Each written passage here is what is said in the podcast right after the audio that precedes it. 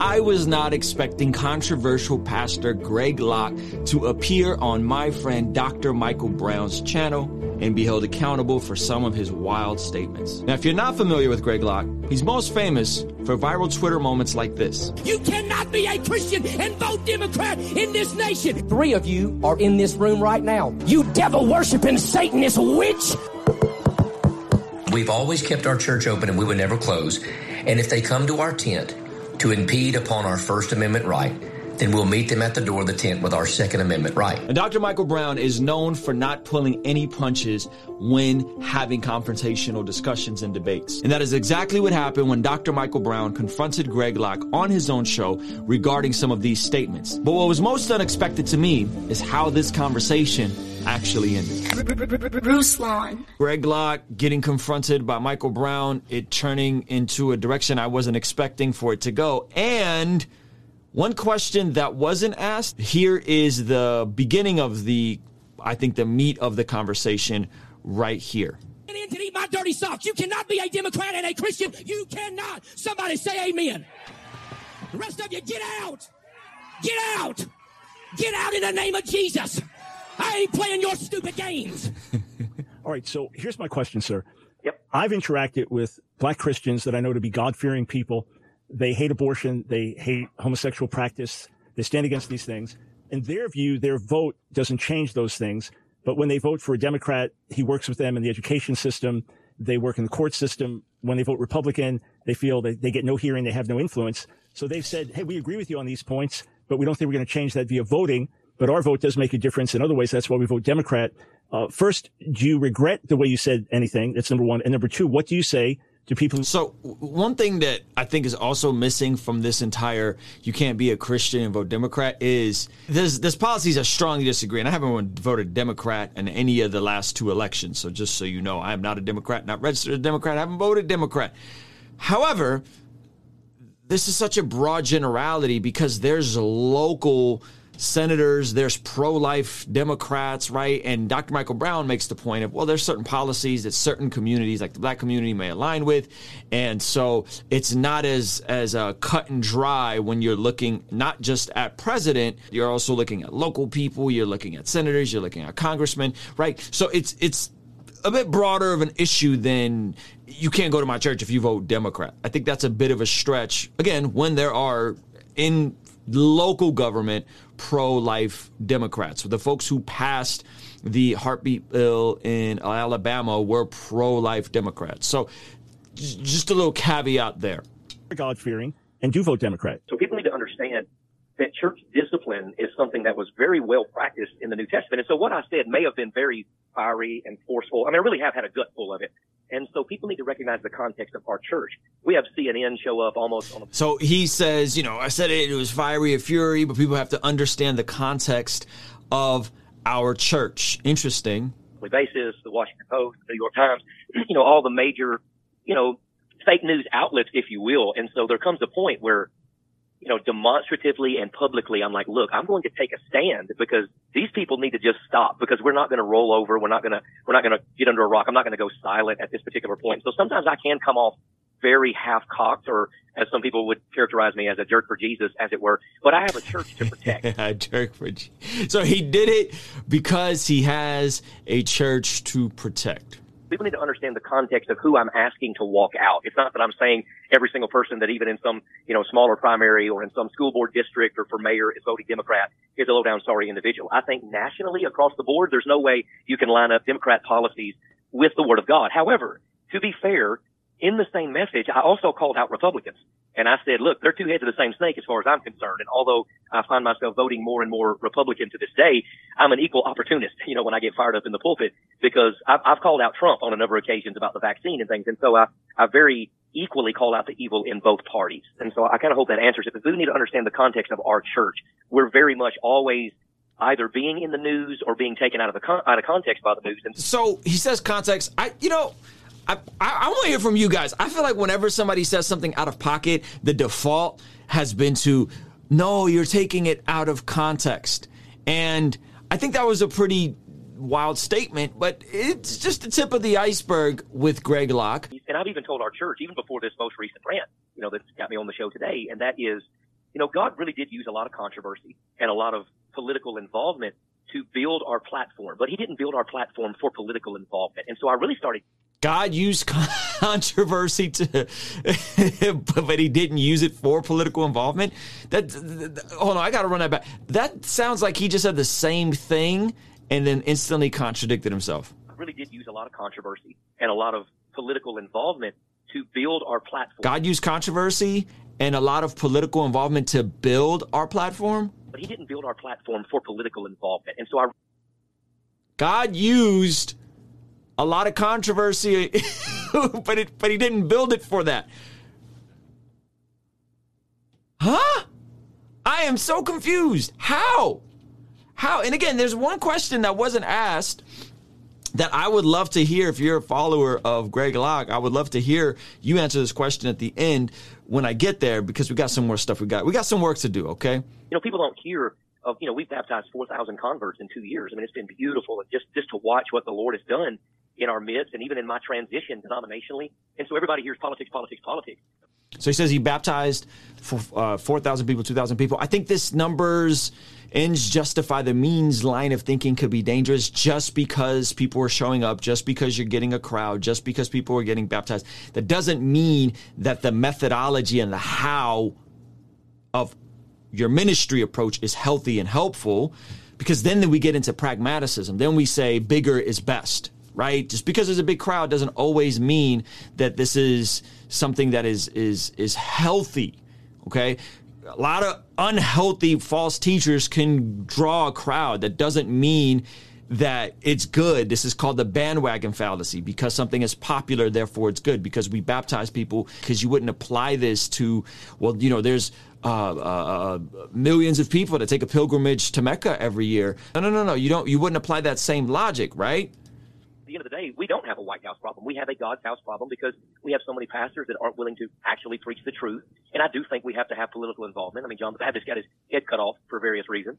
So he's saying pastors don't want to preach the truth. This is Dr. Michael Brown's entire ministry. I say there's a plethora of pastors not watering down the gospel, preaching the truth, preaching against sin. The difference is they're not politicizing it. And so they didn't kill Jesus because of what he did. Never a man spake like this man spake. They killed Jesus because of what he said. And I think far too often pastors are so, can I use the phrase woke, that they just, they don't want to walk into the controversial areas. And so I think what I have become in some ways to a lot of people is somebody that is saying what they kind of wish their pastor would say. Got it. All right. So, so let, let me respond, push back, raise a question there. Yep. Um, I'm involved in controversy 24 seven. I get credible death threats. I can't go to one particular country because of statements I've made about radical Islam when I speak at college campuses, if they can get me on, we have to have police protection. I don't ever think it's needed, but they insist I can't come on the campus uh, every day. I mean, right to minutes ago, I get blasted as a homophobe, transphobe, virtually every week without fail. I'm addressing controversial issues.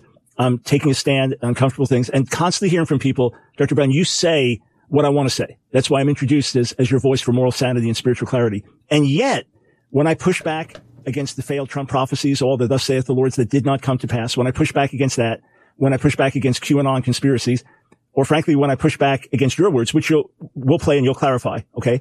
But when I push back, now I'm, now I'm sissified. Now I'm a mm. coward. Mm. Now, and, and I don't mind. I mean, it comes with the turf. I get lied about, attacked day and night. You know, that's not an issue to me. But what I find to be an issue is it seems if you do not join the gospel with a militant partisan political spirit and an angry tone of voice, you're going to be considered weak or woke. And that one time for Dr. Michael Brown, he said, when you don't join in with this political partisan and sharing the gospel, you're dismissed as weak or woke. We see this all the time. If you're not as anti woke as me, if you're not as conservative as me, if you're not as fill in the blank as me, if you're not as this as me, if you're not as Calvinist as me, if you're not as this as me, well, then you're a Marxist, you're woke, you're weak because you're measuring you're measuring your allegiance to Christ and not by the things that you're known for. You're measuring your allegiance to Christ by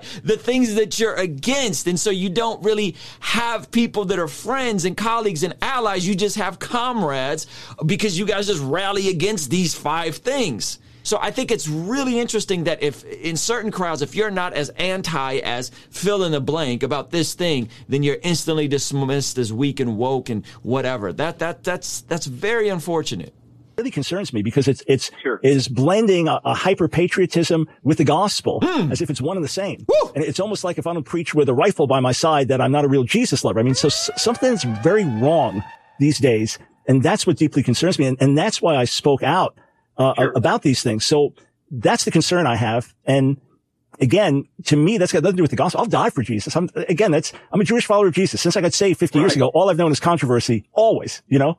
And people I've laid hands on and sent out to preach, at least, at least a half dozen have been martyred. So I, I, understand these things.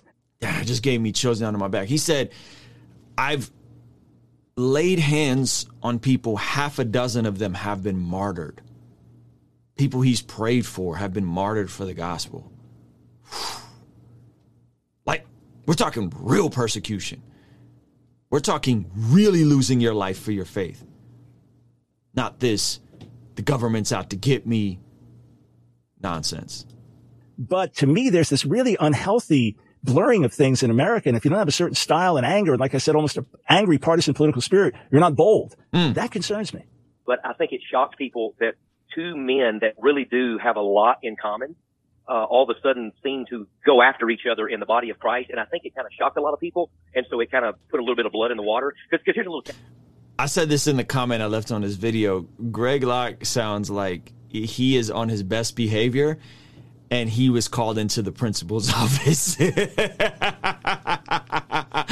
entire conversation, that's the energy of it. I wish he would have kept some of that same viral, you know, I'm going to make a statement and, and go crazy on the internet energy in this conversation. Where was that? Where was that? Where? Why? Why? Why are we so tamed and everything's out of context? Right? Yeah, because you don't know this, Dr. Brown, but I'm, I'm going to share it with you on the show because you know I'm grateful to be on the program. But here's a little thing you don't know. The reason I kind of came out hot at the beginning, and I was like, my goodness, because I mean, I mean, my phone was blowing up. Dr. Brown called you out, you know, all these, these people, you know, political people, Christian people, and social media. And and rightfully so. He called you out, rightfully so And so they were all going crazy. So I went and I read it. And of course I made my comment, but here's what you don't know. You were probably one of the top three most influential people to get me out of cessationism when I was really transferring and, and transforming, you know, through the power of the gospel, our whole ministry. I mean, I can't. So he said Dr. Michael Brown got him out of cessationism. If you are a cessationist, go watch Dr. Michael Brown's debate with Doug Wilson. By the way, I like Doug Wilson's post millennial views. Not sure if that's how it's going to end in, from an eschatological standpoint. But I like his views on that. And watch Dr. Michael Brown debate him on that. By the way, Dr. Michael Brown's been trying to debate John MacArthur on this topic uh, in terms of continuationism versus cessationism. Check check that debate out. And so he makes this revelation that uh, Dr. Michael Brown actually pulled him out of that. If you guys don't know, people who are cessationalists believe that the gifts have ceased and are no longer active when the Bible was canonized and we have the full revelation through Scripture. A very strict militant independent, fundamental, King James only, you know, type of a, a, Baptist background for many years as an evangelist. So he was a KJV only guy and he's transitioned out of that. That actually provides some context in terms of some of his framing and the way he's making these statements and your books and videos helped me understand. And so with you not even knowing it, you were like a spiritual father to me and you really discipled me out of some stuff. And so all of a sudden when you came out hot, I'm like, you gotta be kidding me. And so it, it, it kind of did shock me and it kind of hurt my feelings a little bit. And so I'm like, what in the world has happened to this guy? But I look back now and I see why you came out that way. But you have to understand from my vantage point, you had helped me in my journey in the ministry. And then all of a sudden, one of these guys that I looked to kind of blew my face off. And I felt like you kind of like sided with the enemy. Does that make sense? Absolutely. Totally unaware sure. of that. And I, I, appreciate you sharing that publicly. And that's, that's very gracious of you to do that. And it's humble of you to even give the background in terms of how you responded, why you did. So to give context then to this next part of our discussion, really, really the heart of the matter, I could have made an effort to reach out to you first.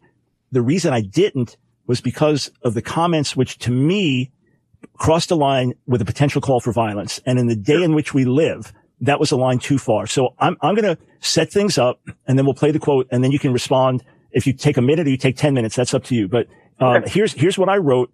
Uh, and this is what you got hit with. All right. This is what you heard from folks. Uh, and by the way, on my own Facebook page, you got tons more support than I did because once your followers found out that we were in dispute, there was a massive wave of support for you. Your comment to me got over 3,000 positive responses, by the way. Um, my article got like a thousand and a half. So your comment got. Man, Greg Locke got, got some clout out on these uh, Facebook streets, I see. Just to let you know, folks were backing you. Okay, so here's what I wrote. the boomers be pulling up. I mentioned who you are according to your website. Um, then I said, in a recent message, he has crossed a very dangerous line. Every God fearing Christian should denounce his inflammatory rhetoric, rhetoric which could easily lead to bloodshed. Then I go through um, other parts of the article, uh, other parts of what you said. Then I give the direct quote that we're about to play for everyone, and we'll do it when we come on the other side of the break, so there's no interruption there. And I wrote this in the plainest of terms. I denounce these words, calling them out for what they are: absolute, unadulterated garbage. These words are dangerous. These words are despicable, mm. and these words could lead to bloodshed. So we play the clip and then turn things over to Pastor Locke. Bunch of devils. I'm sick of it. They want to talk about the insurrection. Hmm. Let me tell you something. You ain't seen an insurrection yet. Uh. You keep on pushing our buttons, you low down sorry compromisers. You God hating communist America. You'll find out what an insurrection is because we ain't playing your garbage. We ain't playing your mess. My Bible says that the church of the living God is an institution that the gates of hell shall not prevail against it. And the Bible says that we'll take it by force. That's what the Bible says. That's what the Bible says. It's going to get worse.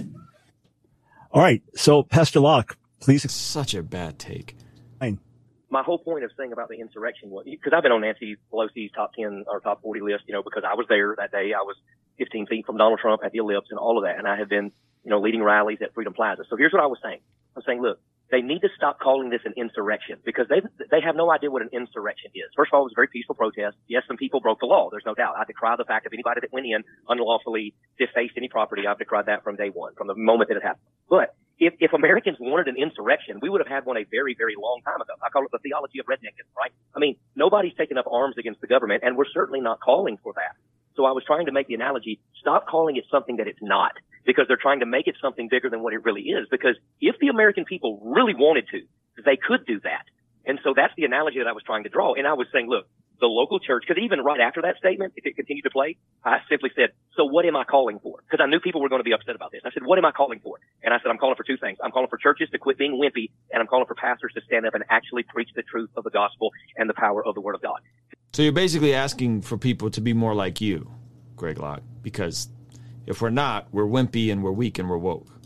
Again, I'm not looking for anybody to take up arms. I get how and why some people take it that way, but it's usually the crowd that doesn't already understand the context of who I am. There's the word context again. I should go back and count how many times he used, he used the word context in this conversation. Things that I have said in the past and the things that I've had to, you know, defend myself over through the media.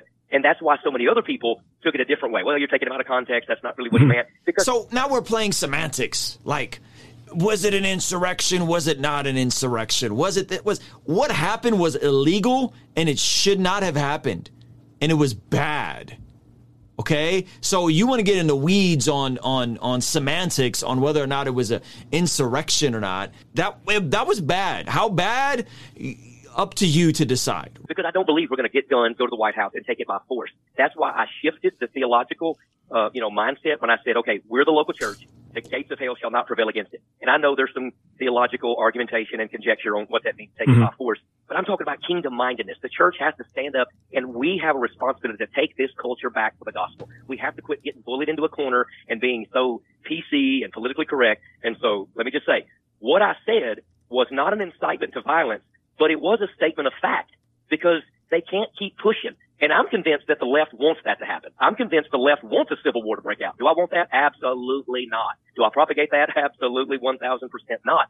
But the statement of fact is they're going to have to quit doing this to simple, you know, God-fearing American freedom-loving patriots because it's going to create violence in the street. We don't want it, but it's a factual statement that they are pushing the American people to that point. And so I was simply making an analogy. But at the end of the day, our fight is in the heavenlies. The weapons of our warfare are not carnal, but mighty through God. Do I believe in the Second Amendment? A thousand percent. Do I believe it protects the other ones? Absolutely. Am I telling people, get your Bible, get your guns, let's go to Washington? Absolutely not. not at all. Because we are not going to win the war that way. We are going to win the war when the re- revival comes to the local church and pastors quit being cowards and they stand up and they bring this nation back to Jesus. And so I know that's kind of a long way around the barn. You can ask any questions because I'm, I'm open because I was clear when I said this is what I'm calling for. Churches, quit being wimpy, quit closing down because of the common cold, quit believing all this media infused nonsense, and please, pastors, stand up and preach the truth of the Bible.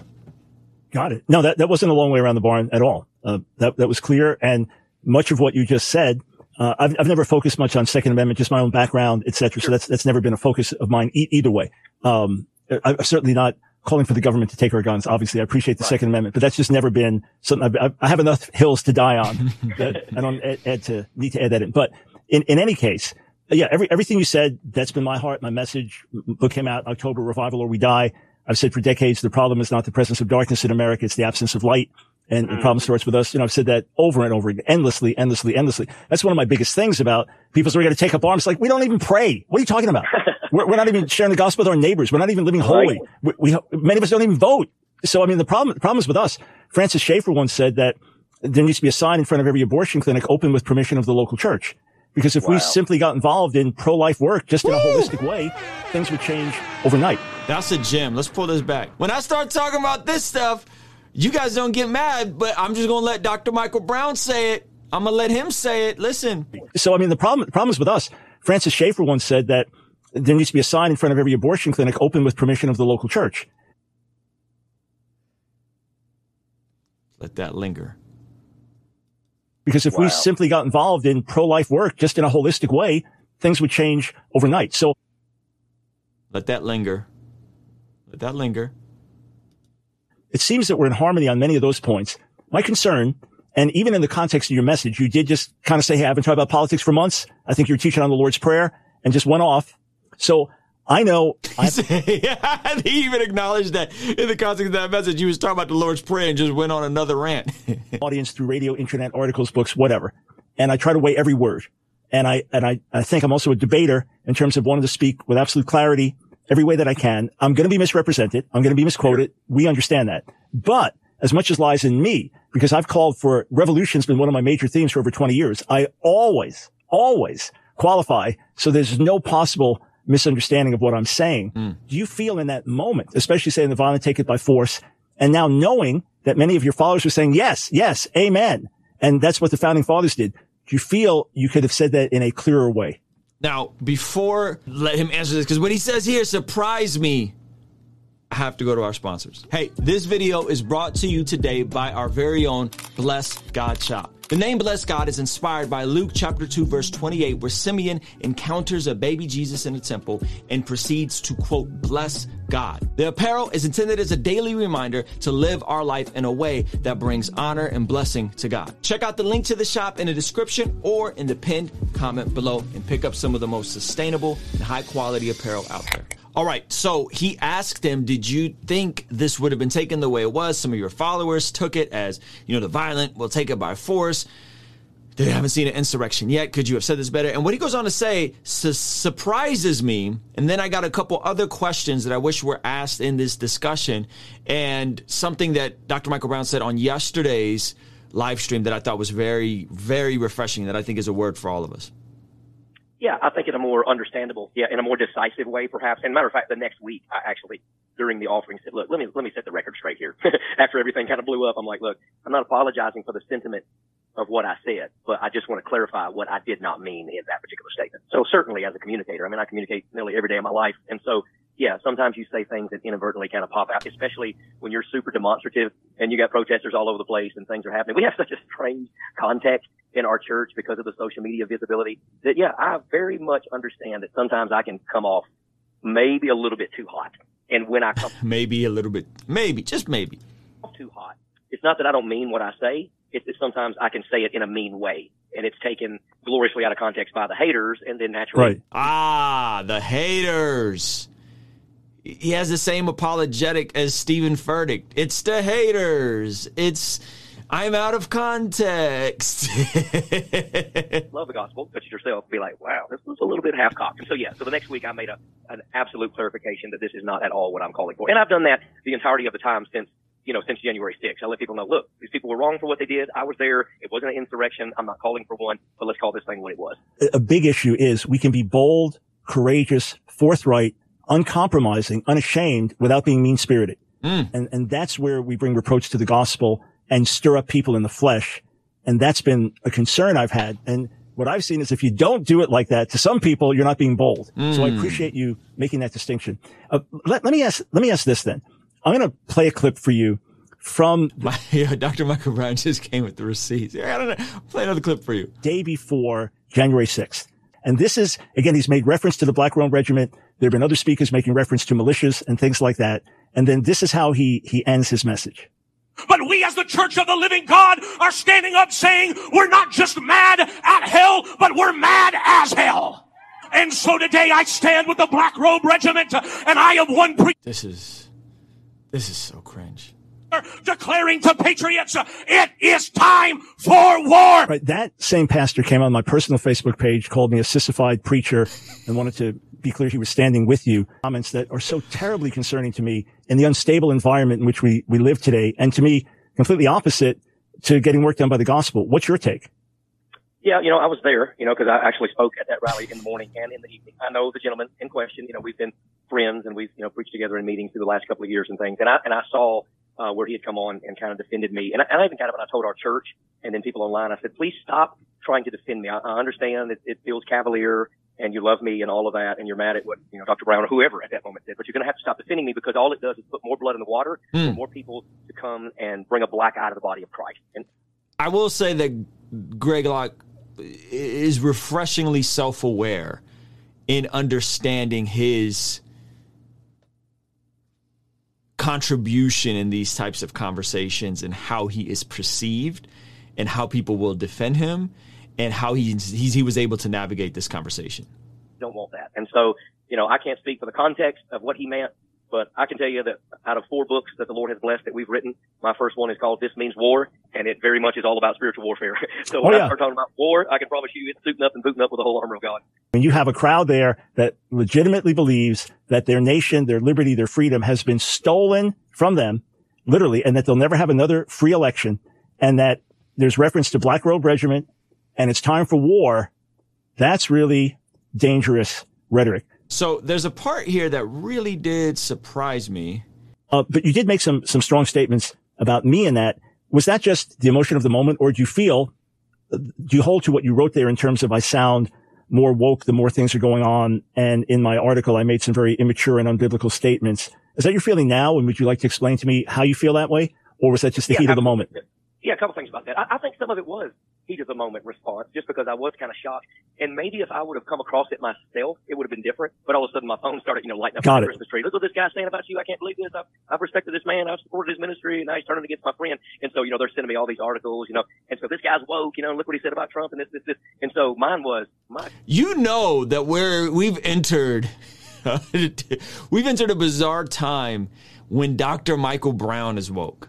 That's that's something else how did this happen, right? How did he go to the, if you will, dark side of this? And so it was a very quick response to, man, why are these people sending me all of this, you know, this vitriol from this guy? And then finally when I sat down and I read it, I was like, okay, you know, maybe he doesn't understand the context of what I just shared with you. Yeah, there's a word context again. Here, you know, live that, you know, you had a lot of, you know, input in, in my life and coming out of a lot of the things that I did. But you know, when I came out, I was, I was pretty hot. I was like, man, you know, I've been wanting to meet this guy, you know, thinking about having this guy at our church, you know, I'm trying to reach out to this guy. And then all of a sudden, well, now my legs are cut out from under me. You know, now everybody sees it for what it is. And so, man, I just started getting stuff from all over the nation. I guarantee you, I got a hundred responses before you and I ever even had the first text message. And it was quick.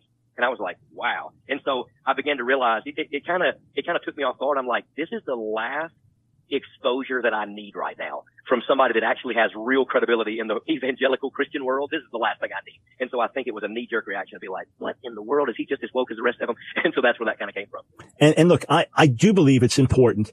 The more exposure we have before the world, we've already been caricatured, right? Mm-hmm. We're, we're already white supremacists, racists who want to overthrow the nation. And I know you have an adopted daughter who's, who's a person of color. Uh, mm-hmm. so I, uh, uh, I, understand in your own family life is anything but racist. And that's what you've sure. made clear in your local church. but we're caricatured. We're already, you know, Bible thumping haters, screamers, etc. And, and, you know, for- so don't add to that caricature, right? I think that's what most of us would say. To be sensible, be aware. Let's not add to that. So I'll, t- again, I'll take reproach for the gospel 24 seven. If I'm not hated by somebody and lied about online by somebody in a, in a one hour period, I wonder what happened. Am I doing, am I doing something wrong? You know, cause it, it comes with the turf. I fully understand that. But I think to the extent there can be grace in our speech, there can, there, we're not mean spirited. We don't give way to the flesh.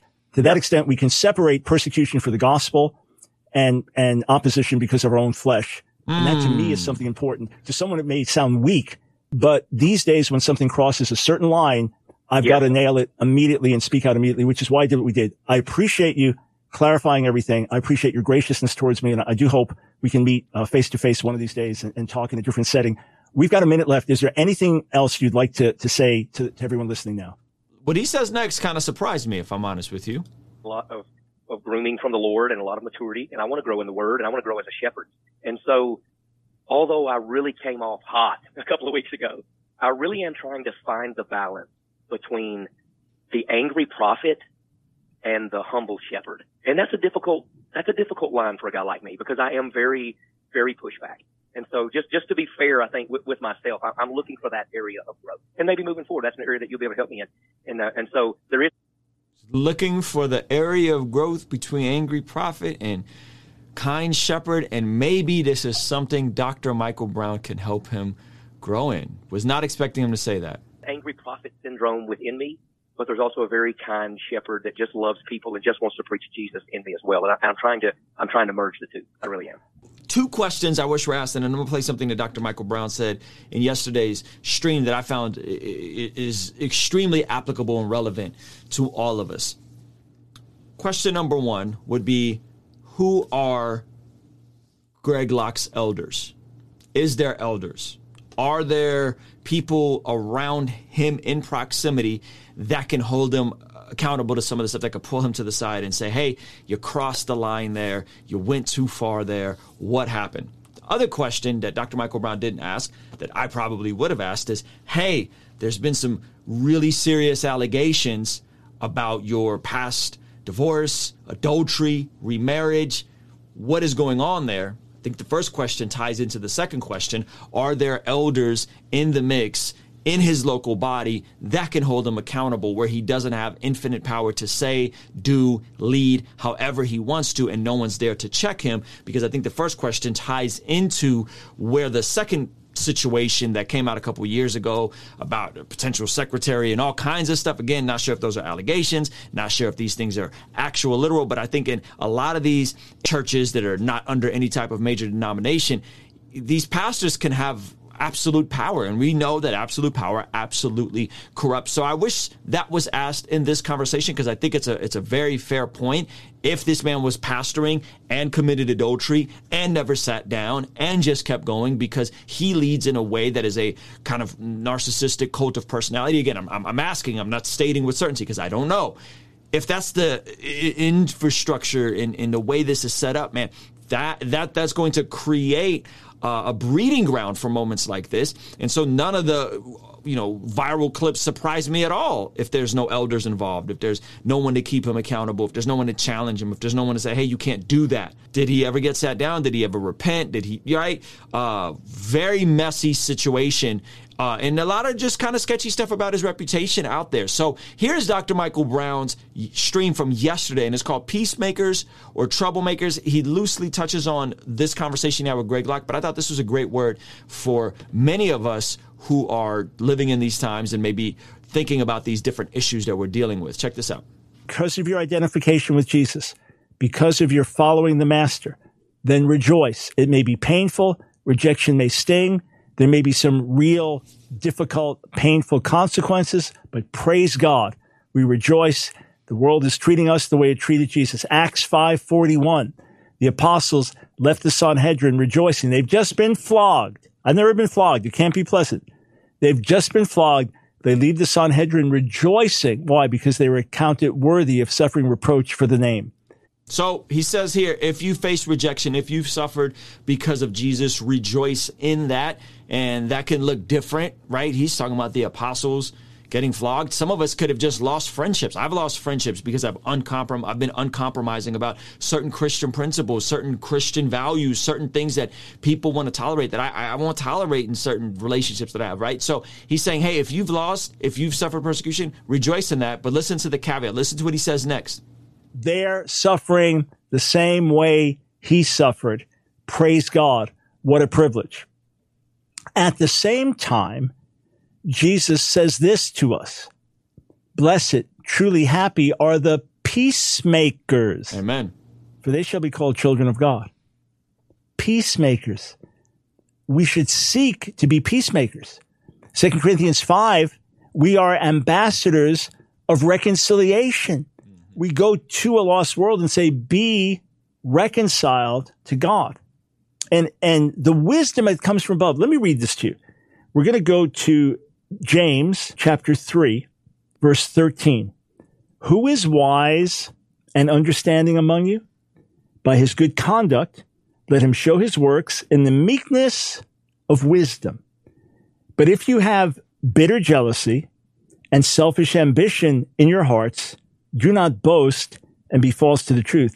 This is not the wisdom that comes down from above, but is earthly, unspiritual, demonic. Mm. For where jealousy and selfish ambition exist, there will be disorder and every vile practice. But the wisdom from above is first pure, then peaceable, gentle, open to reason, full of mercy and good fruits, impartial and sincere. And a harvest of righteousness is sown in peace by those who make peace. This should characterize us as much as it lies on us. I would, I would be shattered if they hated me because I acted like a jerk. I would be shattered if they hated me because I was obnoxious. Come on. I would be shattered if they hated me because I had a foul temper. So let's take the reproach of the cross, but let's not bring reproach to the cross by our foul behavior. That's so good. And I think that's the ultimate goal here, right? Like, where are the peacemakers? Where are the people who are looking to press into the middle, have conversations, build relationship, and actually make progress and not just be polarizing, have culture war brain, be attackful and, and, and intentionally straw man generalize the same way we don't like to be generalized the same way we don't like to be discarded and dismissed yet we exhibit that same type of behavior. To people that we already know are spiritually lost, that we know are spiritually blind, and yet we're just lumping them all as one and the same. So I really appreciated this conversation. If you guys want to go back in time and see my conversation, my very first conversation with Dr. Michael Brown regarding all the election deception, mass deception of our country, be sure to check this out right here. And there's another video that YouTube thinks you'll like from my channel. See you over there, all right? Peace.